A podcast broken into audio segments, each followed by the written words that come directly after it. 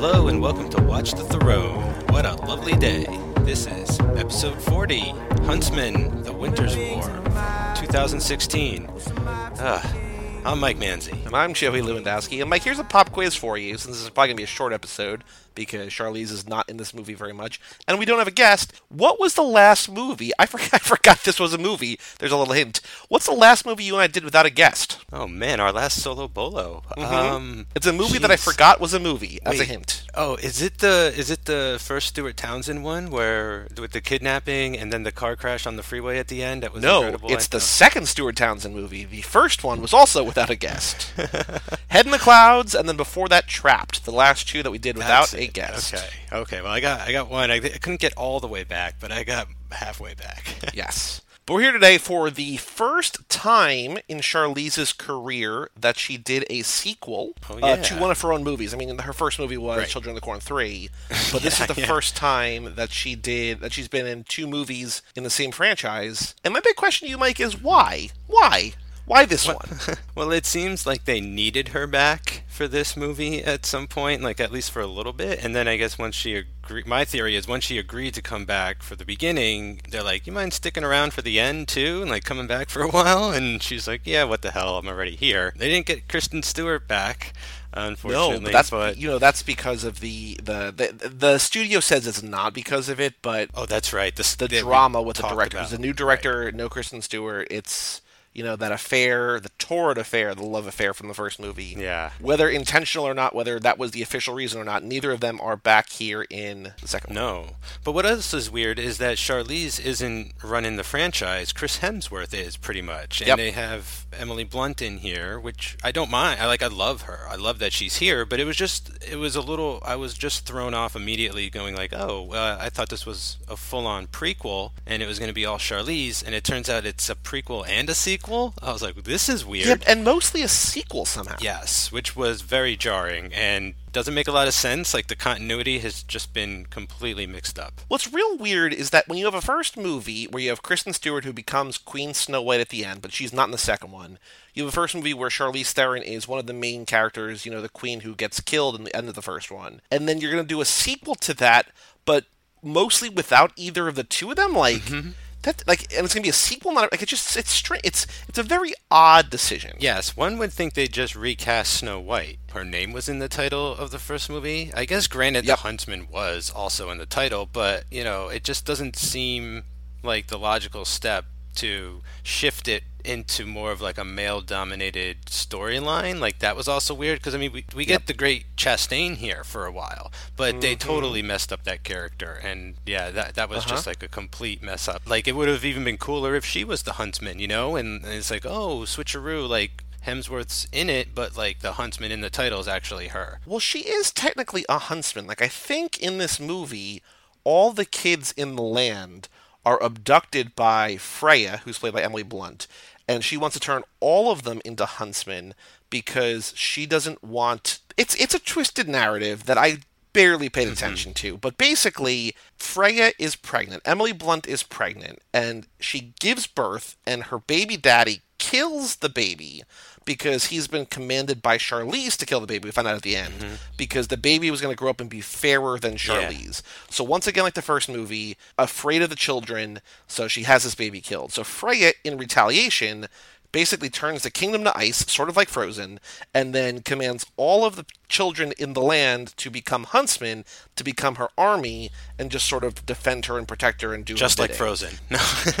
just like just like Frozen, exactly. It's just strange that both sisters, and you were right. I don't know if we recorded that on mic or not, but you're like, I think they might be. I hope they're sisters. They might be sisters. You were right there, but we don't really get a ton of interaction. Like you know, Charlize is in the first eight minutes of this, maybe, and then she comes back like the last 20 mm-hmm. minutes. yeah, you find out that she sort of took refuge in the mirror, which was a cool little twist. Like I thought that was a cool way It to bring her back. I would have rather had her around with the like them being sisters the whole movie and stuff. It's just weird. Like her getting the ice powers was strange too. Like that didn't really make sense to me. Like all of the fairy tale stuff seems to just be kind of peppered in willy nilly this time around. It doesn't really seem to be the focus.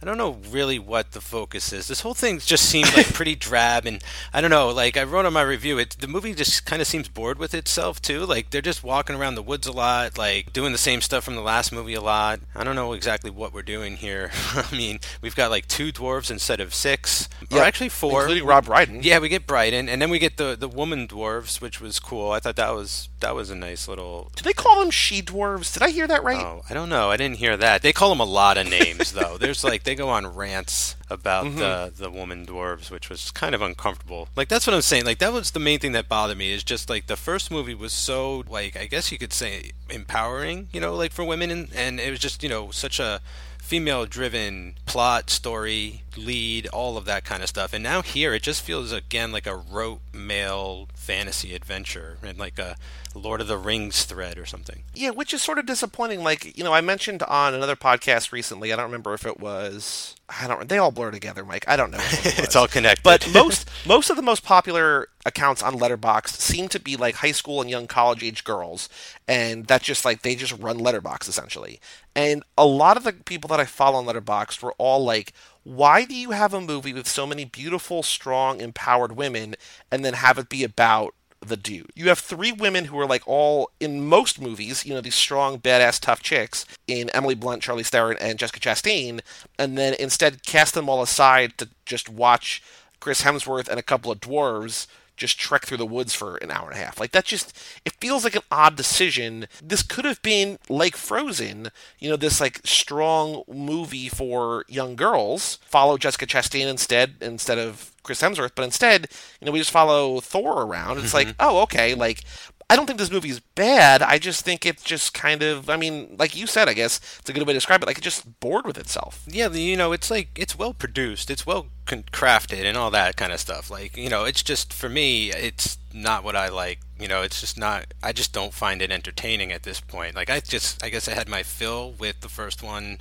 as far as Hemsworth's concerned, and then I'm good with Thor as far as Hemsworth's concerned. I don't really need him throwing around another hammer in another movie like this. It's just kind of, it's just too familiar. The one thing that I was shocked that they didn't do that I thought for sure would have been awesome is um, like in the original fairy tale, Snow White has a sister, Rose Red, and I thought they might do something yes. where Jessica Chastain is revealed to be Rose Red because she has like the red hair and everything, and each of the evil queens were like keeping one of the Snow White family girl. You know what I mean? Like in the first that movie, cool. it was Charlize, and then in this movie, it's Emily Blunt, and yeah, and then like at the end, like she discovers her lineage or whatever, and I don't know, you know, take it from there or something. But it, again, it's just another op- another example of like a missed opportunity where this really they could have kept this female driven as much as the first one, and for whatever reason, they just relied on the I guess the popularity of the Marvel movies to draw in a, a crowd with Hemsworth, but it just didn't even seem marketed around him. It's just very weird altogether. It seems almost like a cash grab. This movie came out the same summer as Civil War, which Thor was not in. So I guess mm-hmm. instead of doing that movie, he did this movie. And I don't know if he was ever going to be in that one. Like, I don't know that he necessarily fits into the story of that movie, really. To do this movie instead just sort of feels like, huh? But what I think is disappointing to your other point there about, you know, Jessica Chastain not really being of greater significance is that two movies ago with Dark Places, we talked about how like we could have had the girl at the end been like what's his name? Oh, son. Nick Hoult. what's his name's daughter? Uh, oh yeah, uh, Charlize's brother. Yeah, Charlize's brother. Secret daughter, secret kid.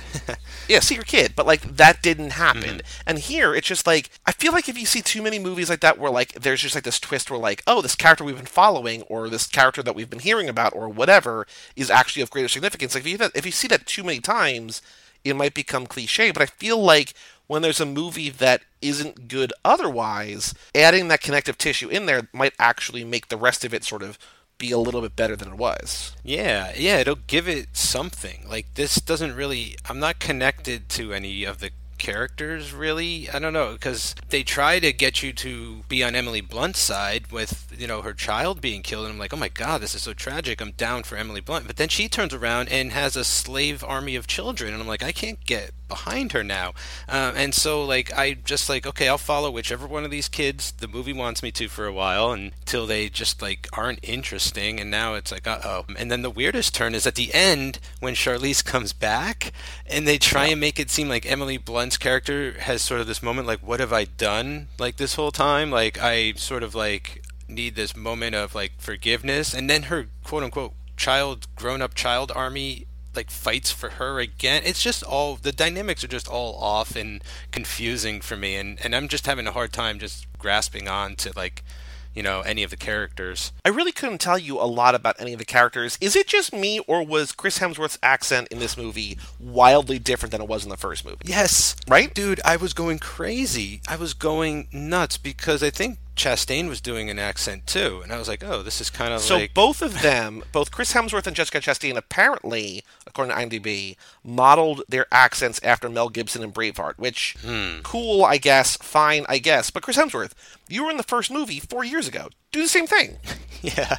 That's the weirdest thing is that they, it does sort of lack of care of sort of continuity, which in this story I feel is key you know, like I feel like they really should have made it a lot tighter as far as that's concerned as well. So I think that's not helping either. The fact that a lot of these story elements aren't lining up because, like, how old is Chris Hemsworth supposed to be? Was he a kid when Snow White was a kid? Like, what was going on with that game of chess Charlize was playing with that king? Like, what was that kingdom? How long before she met Snow White's dad was that? Like, I'm way out of whack with like this timeline. I don't understand any of it. I'm checking off things on my list. It's like, okay, accent now? Question mark? Exclamation yeah, point. There's a lot of chess in this movie, at least early on. A lot of chess. A lot of chess. Yeah, and it's again, it's just like a cheap way of being like, we're playing a game, a deadly game. It's not like you know that ever comes back. Like, there's no real chess metaphor later in the no, movie. No, right.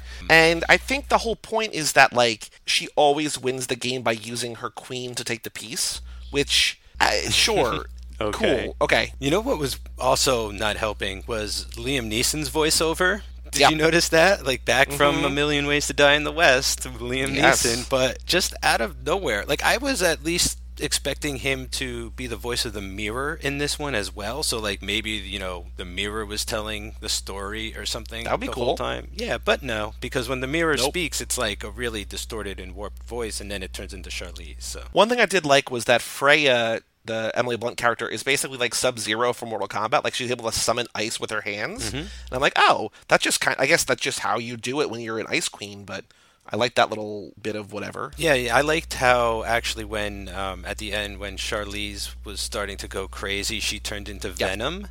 Like she had, she started doing like the oil webs out of her mm-hmm. back and her hands and everything. I was like, oh, okay. Like the story of the movie is that the mirror goes missing. Well, actually, it's not even there yet. Like this, it's such a non-story, but it's also a story. Is that that Freya brings all the children to become huntsmen to not fall in love and everything, but then Jessica Chastain and Chris Hemsworth secretly get married, secretly fall in love, get married, get separated, and Freya, using her magic, convinces Jessica Chastain that Chris Hemsworth runs away, and convinces Chris Hemsworth that Jessica Chastain dies. So then, Chris Hemsworth is recruited to go find the mirror, right? Okay, so everything up to the ice wall, where they each are tricked into thinking they've sort of like run out on each other or died. Yeah. Then mm-hmm. the movie goes several years later after the events of the first movie. You know, so like because then it's like catching you up. Okay, so now Snow White's queen, and and the la- the last movie's over, and, and now we're a sequel. So yeah. yeah. So then it's it goes from there, and it's like oh Snow White is being poisoned by the mirror or something, so it needs to be cast out of the kingdom. Right. And so Freya wants them to go get the mirror, and so Chris Hemsworth is recruited by the king, I guess, or somebody, I don't know, to go get the mirror. And while he's going to get the mirror, he runs into Jessica Chastain, who, oh, by the way, has been working for Freya this entire time. And so they get the mirror, they bring it back, and then they're sort of captured as they try to kill Ravenna. Like, I don't know what happened. There's just the mirror. They find the mirror. They bring the mirror back. Charlize comes out of the mirror and starts doing bad things. I mean, I've heard of Michael Jackson's Man in the Mirror, but Woman in the Mirror? yeah, no, it's all very strange. And then there's one point where, like, the gold goblins show up and, like, steal the mirror. So they have that one action scene with the CGI goblin creature just because. And then they run into the other dwarves, you know. They repeat a couple of the same beats from the last movie. Yep. Chris Hemsworth and Jessica Chastain pretend to fall back in love and everything. I think they I think they actually do fall back in love. I don't think they're pretending. Oh, oh no, yeah. I guess like ultimately in the end they they wind up back together. But I think Right. it, at it, Jessica Chastain is. I mean, um, Chris Hemsworth probably knows that he's being betrayed, but is still sort of like falling back in love with her. I guess is what what it seemed like. But because it just seems like when he got captured, he was like, I know. Like that's that was part of the plan. like I, I wanted to get captured. But then he tries to Chris Hemsworth tries to kill Ravenna, tries to kill Charlize Theron with an arrow, or tries to kill Freya with an arrow, I think, right? But then Charlize catches the arrow, and then the huntsmen bring him down. And then when the huntsmen, for some reason, I guess just brother brothers in arms, decide to side with Chris Hemsworth, that's when the goo starts to seep from under Charlize's dress, and that's when she turns into Venom. Yeah, they sort of have like a small sister battle going on a little bit, not as much as I'd want. Which is kind of cool, and I wish there was more of it. right. Yes, I wish it was more of like that sibling rivalry throughout the movie. Like I don't Yep. know. I mean, I guess you know everything is toned way down here too. Like all the effects are way lesser. Like we only get the mirror melting thing once. Like we get like one or two fairies in the in the uh, forest. You know, so And the budget was 115 million. Like they had money to spend on things. They just didn't, I guess. it, could it just be paydays for Hemsworth and you know the other stars of the movie? Maybe? So here's the big thing. I don't know if you heard this or remembered this or read this or whatever, but apparently when this movie was coming out, this was right around the same time as the Sony email hack. Remember that Oh, around man, like yeah.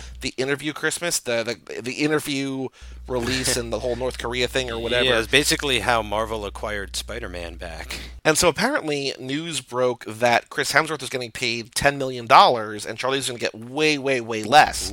And Charlize said, I'm not going to do the movie unless I'm paid what he gets paid. And she did. So she they both got $10 million, and that's why she's in this movie. Which, yes, go for Go, go, go. Get it. Good for you. Absolutely.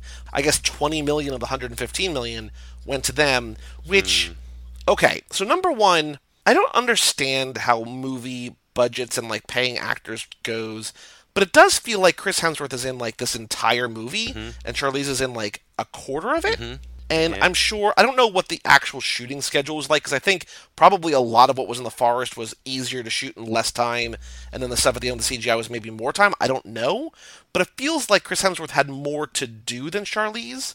So in that regard, I can sort of see him earning more. But I'm just still proud of Charlize Yeah. for staying true and holding true, getting the same amount. But I guess you're right. Like the money went to them instead of to effects. Hmm, I guess. Yeah, and I mean, I could. Yeah, you're right. Like, I get that. That makes sense. Like, I could see him getting paid a little more, but like nine million dollars more than than like as like the closest number that anyone else is getting. That's absurd. I'm a little surprised they weren't able, like the financiers or whatever, they weren't like, okay, then you're both getting five million or something. Like, it's just, you know what I'm saying? Like, that's too bad they couldn't figure out a way to sort of like, you know, what's awesome is when you do hear of actors or directors who are just like, all right, man, just like put my salary towards the movie, you know, like do whatever, just like let's make this, let's make it a team effort and stuff too. So, ah, man, Hollywood money, politics, and gender is just like I got to go Yep. back to school for that course because I didn't think it even really, you know, existed when I was in college. But yeah, it's that's a topic for sure. And this movie did not do very well. Like it had 115 million dollar. Like the first one had like 130 million dollar budget. I think made like 400 million or something worldwide. Yeah. This had like 115 and made like 140. Like it didn't make its money back. If you like factor in marketing budgets and stuff, like this movie did not do well. Yeah. Critics did not like this. Audiences did not like this. The box office did not reflect it. Like this, pretty much across the board, was pretty much a failure, which is kind of a little surprising because I don't think it's much worse than the first. Hmm. I just think that you know that the first came out four years ago and is basically the same movie but a little bit better, and so by comparison, this just makes it seem worse. Yeah, I actually like the first movie much more than this one, but maybe because this is just so repetitive and and, and stuff. But like, I I could understand being sort of blindsided by this because it seems like Emily Blunt is, at least from the marketing that I checked out afterwards, not portrayed as like the villain that she turns out to be in this like almost as if like oh we're, we're gonna replace the snow white character with this character and now we have like a new female lead, or or like with Jessica Chastain and stuff. And then like I feel like you go see the movie, and it's just not that right. Like it's it's almost like oh we sold you this Emily Blunt film, but you're getting a Chris Hemsworth movie, um, Right. That kind of thing. So I think it could just be like the people who were really into the first movie for certain reasons did not get those same answers this time. You know what I'm saying? Like they just it's they're clearly focusing on different aspects for whatever reason. They're doing a lesser job uh, or they're focusing on things that are less interesting, you know, and cuz they're seen so many times. So maybe just that about it that this is just such a common feeling film whereas the first one had reason to feel like fresh and interesting and inventive and like oh where is this going to go with with Snow White and they're changing it so radically and it's actually working pretty well. And here it's Right. just like the same old shit. Yeah, I agree with that. Oh well. So at the end, the way that they beat Ravenna is that Freya freezes the mirror. Uh, Chris Hemsworth throws this axe at the mirror, which shatters it. Charlize shatters, which is kind of cool. But when she shatters, she kind of looks like a golden Statue of Liberty a little bit. Oh yeah, yeah, yeah. That's right. I was like, that's weird. Yeah, and then before the credits roll, you see like a gold crow. So maybe she's still alive. Oh, so let's let's talk about the uh, the post credit sequence. Yeah, so I mean, I've just gotten into the habit now, especially at home, of just leaving credits rolling after the movie and stuff. Yeah, there's a post-credit scene in this movie, and it's super short and it's really dumb, and it's basically just the back of a girl standing at a window with long brunette hair and a red dress on, and a little bird like comes flying into the window onto her windowsill and chirps, and it cuts to black. So I Yep. think the idea is that they were going to try and reintroduce Snow White into the part three somehow in some way, but I don't think that's ever going to happen. Which no, which won't happen because this movie did not do very well. I mean, I guess it could. But just do that this time. That's what you do, you know? Like just Yeah. ah, what's the problem? Just recast. But I it. think the pro- I think I think from one thing that I read was that like this was not distributed by Disney and Disney owns the rights to Snow White and so they couldn't really name it Snow White. I don't. I mean, really? I mean, I don't. I I, think. think. Snow White's in like that's all in public domain. I mean, I could be. Is I it? could be mistaken. You just can't use because I know you can't name your dwarves like Grumpy, Sneezy, Doc, Dopey, Angry, or whatever they're called. Like, uh, and you gotta like write dwarf different like instead of dwarf it's dwarf or something like there's there's some strange weird like copyright shit going on with with all of these fairy tales but i think it's more and less the way you portray it but i could be wrong I don't know. I do not know. I don't understand. we're not that kind of podcast. Yeah, we're not. we're not that kind of podcast. I don't think I have any other notes. Do you have any other notes about this movie? Charlize killed her own niece. Uh, should have recast Snow White. Um, oh, there's just that one awkward shot of Snow White from the back. It was mentioned at the end of our last episode that like um, Jeremy, right? Like he was like, "Oh, there's actually Snow White comes back, but it's not." Oh like- yeah, her her crying in front of the mirror. yeah. Like that was just why even Yeah. Put that shot in the movie was what I was thinking. If she's not gonna like turn around or anything. Yeah. No, my only yeah, just like what I said before, like I was just really bummed that they wrote Snow White out of her own story kind of thing, her own franchise. But yeah, disappointed because there's there was like stuff to work with, then they just like chose other stuff to work with that didn't work so well. Oh, there. One other thing is that uh, there's a an ongoing storyline, if you will, that Jessica Chastain never misses with her bow and arrow. So when Freya is like, "Kill him," and she shoots the arrow into his chest, I'm like, "Oh, of course he's not dead." Like, not that he was gonna die in the movie, but like they made such a point like two or three times before, like, "I never miss, I never miss." Like, of course she's gonna hit something. Like she hits his necklace and doesn't kill him, but just like I didn't think for a second that he was dead. No. You know, like it just feels. It's like, oh yeah, of course not. It was awkward too because the arrow was still sticking up out of him, but if it had hit actually hit the metal of his necklace, it would have it wouldn't. I feel like you know it would have like fallen Yep. to the side or something. But and then even Rob Brydon or someone was like, uh, "Oh, she never misses, does she?" or something like after he gets hit. It's like, yeah, Yeah. we know, dude. The gag is it. over. But that's this movie. Do you like my Rob Brydon impression? It was pretty good. I love that guy. He's the one. He's the um. You know, I won't bury another Batman. That was, I think, at the table. He came up with that. Oh, really? In the movie The Trip. Oh, yes, yeah, yes, yes, yes, so yes, it- yes. yeah. When they're batting around the. When you do that for your show, I want to do that. Oh, totally. Yeah, it'll be you, me, and Kyle. Trip I to guess. Spain. Yeah, it'll be a lot of fun. Cool. Uh, any other notes? Or are we good about this movie? I think we're good to move on. Cool. So, first up, unfortunate improv. Stan Lee yourself.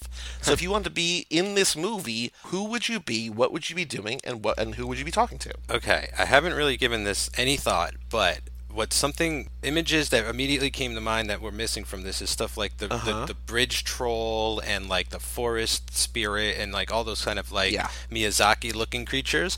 So I want to Uh-huh. be some kind of like I want to walk through the background of the magical forest as like a centaur or something, and I just want to be like galloping along and just kind of like stop. Like turn towards Chris Hemsworth and just sort of like nod towards him and like this Okay. sign of recognition, like we've been in battle before or something, and then just like keep going, like gallop Cool. out of frame, like down a stream or something, and everyone just like look at each other and just keep walking. I like it. I'm into it. I was just thinking the only thing that I would want to do is I want to get killed by Charlize at the end. So I guess I'm just going to be a huntsman and I'm just going to be there, just somebody like holding Chris Hemsworth down or whatever. And then when Charlize starts going nuts and shoots at her her venom jet spikes, that I want to be impaled by one of those. 'cause That seems uh, like a cool way to go out. Cool. Yeah, I mean, what better way to get killed than by Charlize in a movie? I'm going to see if we have any email. I don't think that we do. We have an email address here, watch at cageclub.me. Mike and I were talking before we started recording. We only have six movies left, with another handful of episodes after that. But you are running out of time to email in to Watch the Throne if you want to email in. Watch at cageclub.me. No email today, but always next time. Okay. Awards show. I'm going to say first here, not best film, not worst film, not best role, not worst role, but most wasted Charlize performance, I think. Definitely. She needed to come out of that mirror halfway through the movie, not like with 30 minutes left. I guess maybe we could just give her an honorable mention for only sequel, franchise sequel, something like that. I don't know. At least until hmm. fingers crossed if they ever do Atomic Blonde 2. hopefully, or you know, a Mad Max spinoff or something. I think so. Best best Charlize outfit slash wardrobe. we nominated the first, but I'm gonna just tack this on to the second one. I think I like it actually more in this one because I feel like in the first one she was either gold or crow black, and in this one it's kind of both, right? She's got like the Yep. gold tinted wingtips and things. I think she's styling in this one and shit. Yeah, So what I'm gonna do is I'm just gonna remove the first one from the list. I'm just gonna add this onto the list. it's crazy. It's like the one improvement in the entire movie. Like you Yeah. know. best death. We got to nominate this for for uh, oh yeah, to turn into Shattered. shattered Statue of Liberty. yeah, Shattered Statue of Liberty. I know you don't really watch Doctor Who, right? But have you ever seen the? I don't even know what they're called, but they are like these like vampire-looking Statue of Liberties, and if you like turn your back and then look around, oh, like oh, the angels. yeah, the Blink. yeah. I've seen Blink. I've seen that's the one episode. I've seen.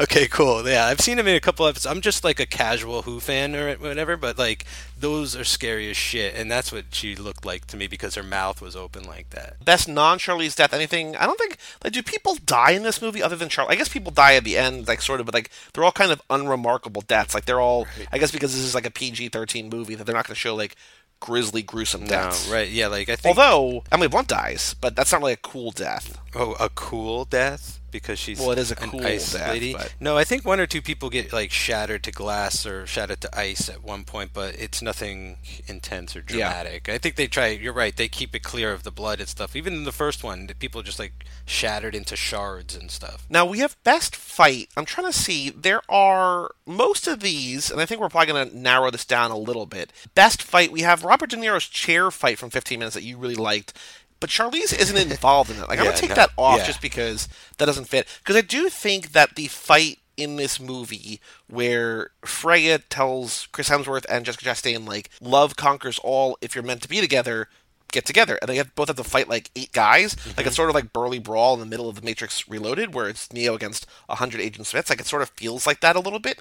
I think that's kind of cool. It just has nothing to do with charlize. No, I'm down with that. That reminded me of like a like a kung fu fight in you know like a Shaw Yeah. Brothers movie. Everyone was like getting ready and it was tense and it was about to explode. Like I was really actually feeling that sequence. I was like, where was that energy in the rest of the film? best line or best freak out i'm trying to see if there was a line that i wrote down Well, I mean, Emily There is Blunt one freaks line- the hell out when her kid dies and she turns into the Ice Queen and everything. That was weird to me in this day. I mean, I don't want to get too political. Stop me if I. But like, what bothered me is like calling a woman an Ice Queen is pretty derogatory, you know, and like Yeah. that's always been like like calling a woman frigid and things like that's always been cruel and mean and stuff. And so like it was just kind of weird that she was an Ice Queen and she had ice powers. And I don't. I just didn't feel like it did it a good service to me. Maybe I Yeah. was reading too far into it, but that's just how I felt. I don't know.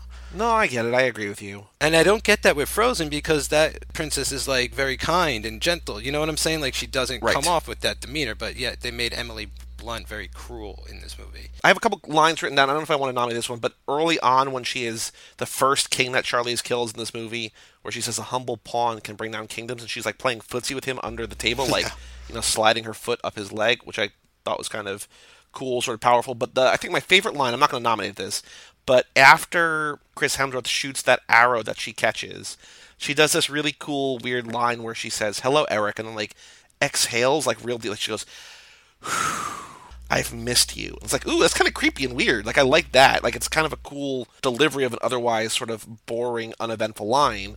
Not necessarily worth nominating, but I think worth mentioning. Yeah, totally worth mentioning because like that is a connection from the last movie, right? Like he helped destroy her, and so it's like it's kind of funny. It's like when Freddy returns or something, and he sees Yep. like the victim who lived from the last movie. He's like, I'm back. Yeah.